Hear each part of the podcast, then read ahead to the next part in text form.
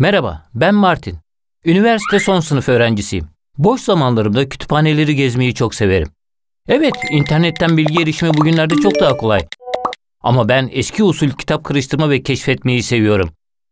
Kütüphanedeki o sessiz ortamı çok seviyorum.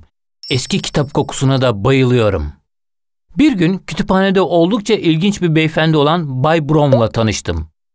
İngiliz yazar, besteci ve devlet memuru Theodore Edward Hooke'un Aşk ve Gurur isimli romanı sayesinde tanıştık. Ben okurken Bay Brown kitabın başlığını fark etti.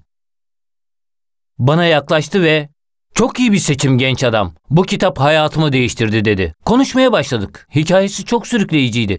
80 yaşında olduğunu sohbetimiz sırasında öğrendim. Vietnam'a askere gitmesinden bir hafta önce bu kütüphanede bu kitabı okuduğunu, okurken içinde küçük notlar alındığını ve bu notların kendi yaşamı ile çok örtüştüğünü fark ettiğini söyledi.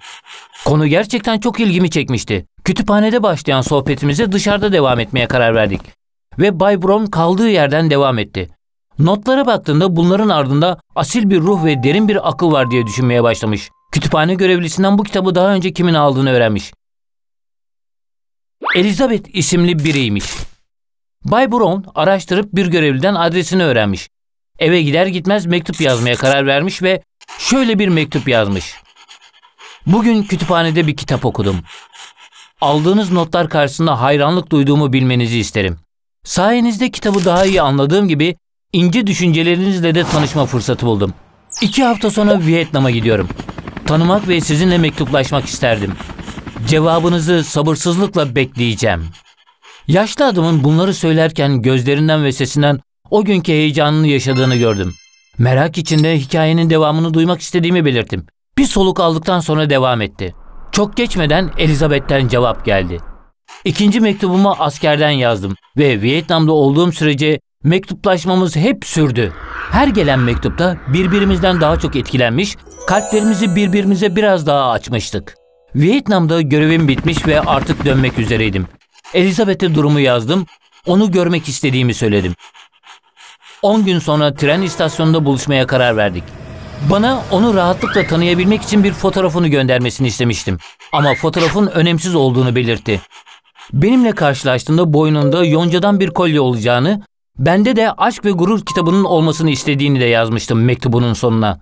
Böylece onu kolaylıkla tanıyabilecektim." Mr. Brown bir an duraksadı. Sanki kısa bir süre için o ana geri dönmüştü. Anlatmaya devam etti. "O gün geldiğinde trenden indim.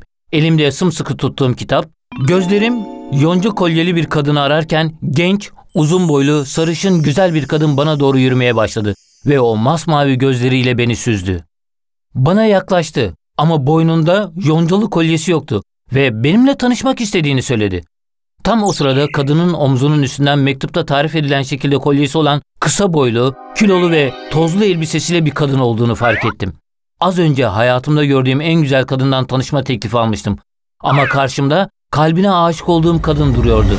Kendimi toparladım ve yanımdaki dünyalar güzeline aldırmadan ilerledim. Gözlerinin içine bakarak merhaba Elizabeth dedim. Kadın, pardon ben Elizabeth değilim. Az önce buradan geçen sarı saçlı bir genç hanım bu kolyeyi takmamı rica etti. Bana da Elizabeth diye birisi seslenirse kendini istasyonun çıkışındaki kafede beklediğini söylememi istedi dedi. Bu söyledikleri kafamı karıştırmıştı. Yine de bu gizemi çözmek istiyordum. İçten içe cevabın ne olduğunu bilsem de. Bay Brown'a hikayenin sonunu sormama gerek yoktu. Cevabı Aşk ve Gurur kitabında yazıyordu.